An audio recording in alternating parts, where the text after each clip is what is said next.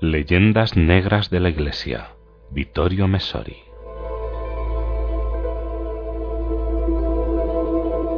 Según una encuesta del Consejo de Europa realizada entre los estudiantes de ciencias de todos los países de la comunidad, casi el 30% de ellos tiene el convencimiento de que Galileo Galilei fue quemado vivo en la hoguera por la Iglesia.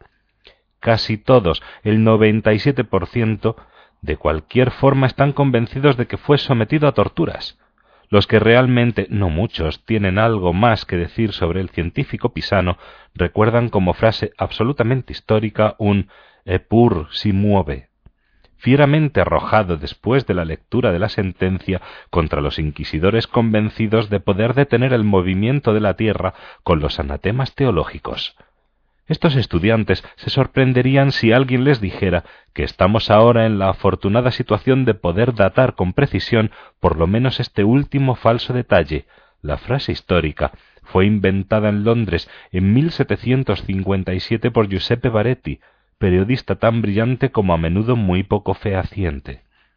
El 22 de junio de 1633 en Roma, en el convento dominicano de Santa María sopra Minerva, Después de oír la sentencia, el verdadero Galileo, no el del mito, dio las gracias a los diez cardenales, tres de los cuales habían votado a favor de su absolución por una pena tan moderada.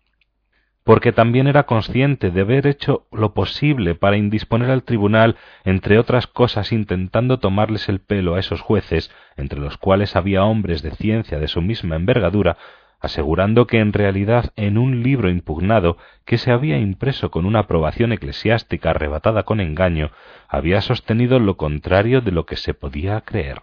Es más, en los cuatro días de discusión sólo presentó un argumento a favor de su teoría de que la Tierra giraba en torno al Sol, y era erróneo. Decía que las mareas eran provocadas por la sacudida de las aguas a causa del movimiento de la Tierra, una tesis risible a la que sus jueces colegas oponían otra que Galileo juzgaba de imbéciles y que sin embargo era la correcta, esto es, el flujo y reflujo del agua del mar se debe a la atracción de la luna, tal como decían precisamente aquellos inquisidores a los que el pisano insultaba con desprecio.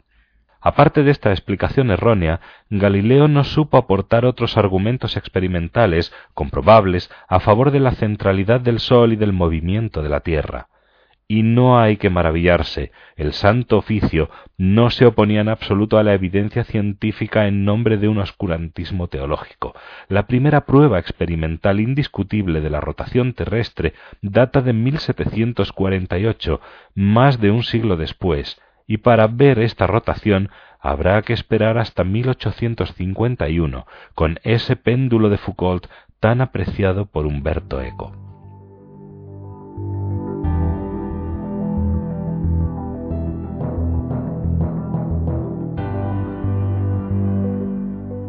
En aquel año 1633 del proceso a Galileo, el sistema tolemaico, el Sol y los planetas giran en torno a la Tierra, y el sistema copernicano, la Tierra y los planetas giran en torno al Sol, eran dos hipótesis del mismo peso en las que había que apostar sin tener pruebas decisivas. Y muchos religiosos católicos estaban a favor del innovador Copérnico, condenado en cambio por Lutero.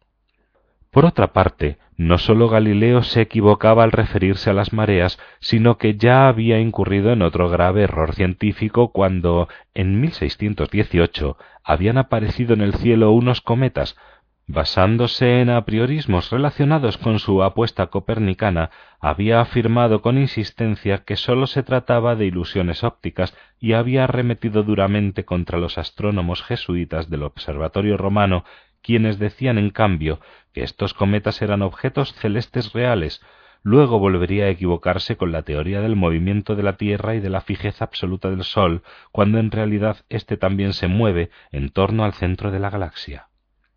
Nada de frases titánicas, el demasiado célebre Epur si mueve. De todas formas, más que en las mentiras de los ilustrados y luego de los marxistas, véase Bertolt Brecht, ellos crearon deliberadamente un caso útil a la propaganda que quería y quiere demostrar la incompatibilidad entre ciencia y fe. ¿Torturas? ¿Cárceles de la Inquisición? hoguera? Aquí también los estudiantes europeos del sondeo se llevarían una sorpresa. Galileo no pasó ni un solo día en la cárcel, ni sufrió ningún tipo de violencia física. Es más, llamado a Roma para el proceso, se alojó a cargo de la Santa Sede en una vivienda de cinco habitaciones con vistas a los jardines del Vaticano y con servidor personal. Después de la sentencia, fue alojado en la maravillosa Villa Medici, en el Pincio.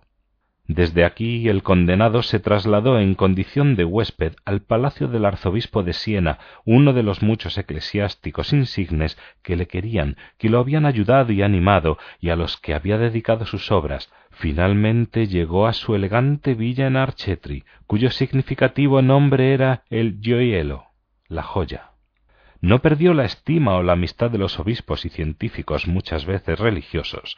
No se le impidió nunca proseguir con su trabajo y de ello se aprovechó continuando sus estudios y publicando un libro, Discursos y demostraciones matemáticas sobre dos nuevas ciencias, que es su obra maestra científica, ni tampoco se le había prohibido recibir visitas, así que los mejores colegas de Europa fueron a verle para discutir con él. Pronto le levantaron la prohibición de alejarse a su antojo de la villa. Sólo le quedó una obligación, la de rezar una vez por semana los siete salmos penitenciales. En realidad, también esta pena se había acabado a los tres años, pero él la continuó libremente como creyente que era, un hombre que había sido el Benjamín de los papas durante larga parte de su vida, y que en lugar de erigirse en defensor de la razón contra el oscurantismo clerical, tal como afirma la leyenda posterior, pudo escribir con verdad al final de su vida En todas mis obras no habrá quien pueda encontrar la más mínima sombra de algo que recusar de la piedad y reverencia de la Santa Iglesia.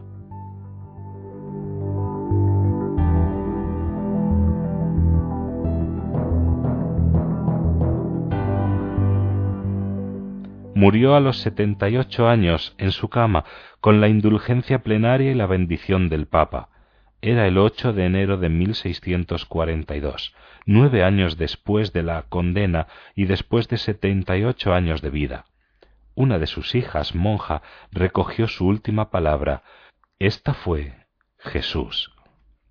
Por otra parte, más que con los eclesiásticos, tuvo problemas con los laicos o sea, con sus colegas de las universidades que por envidia o conservadurismo, blandiendo a Aristóteles más que la Biblia, lo intentaron todo para quitarlo de en medio y reducirlo al silencio. La defensa le vino de la Iglesia, la ofensa de la universidad. En ocasión de la reciente visita del Papa a Pisa, un ilustre científico deploró en un importante diario que Juan Pablo II no puso ulterior y debida enmienda por el trato inhumano de la Iglesia hacia Galileo. Sí debemos hablar de ignorancia por lo que se refiere a los estudiantes del sondeo con los que hemos empezado.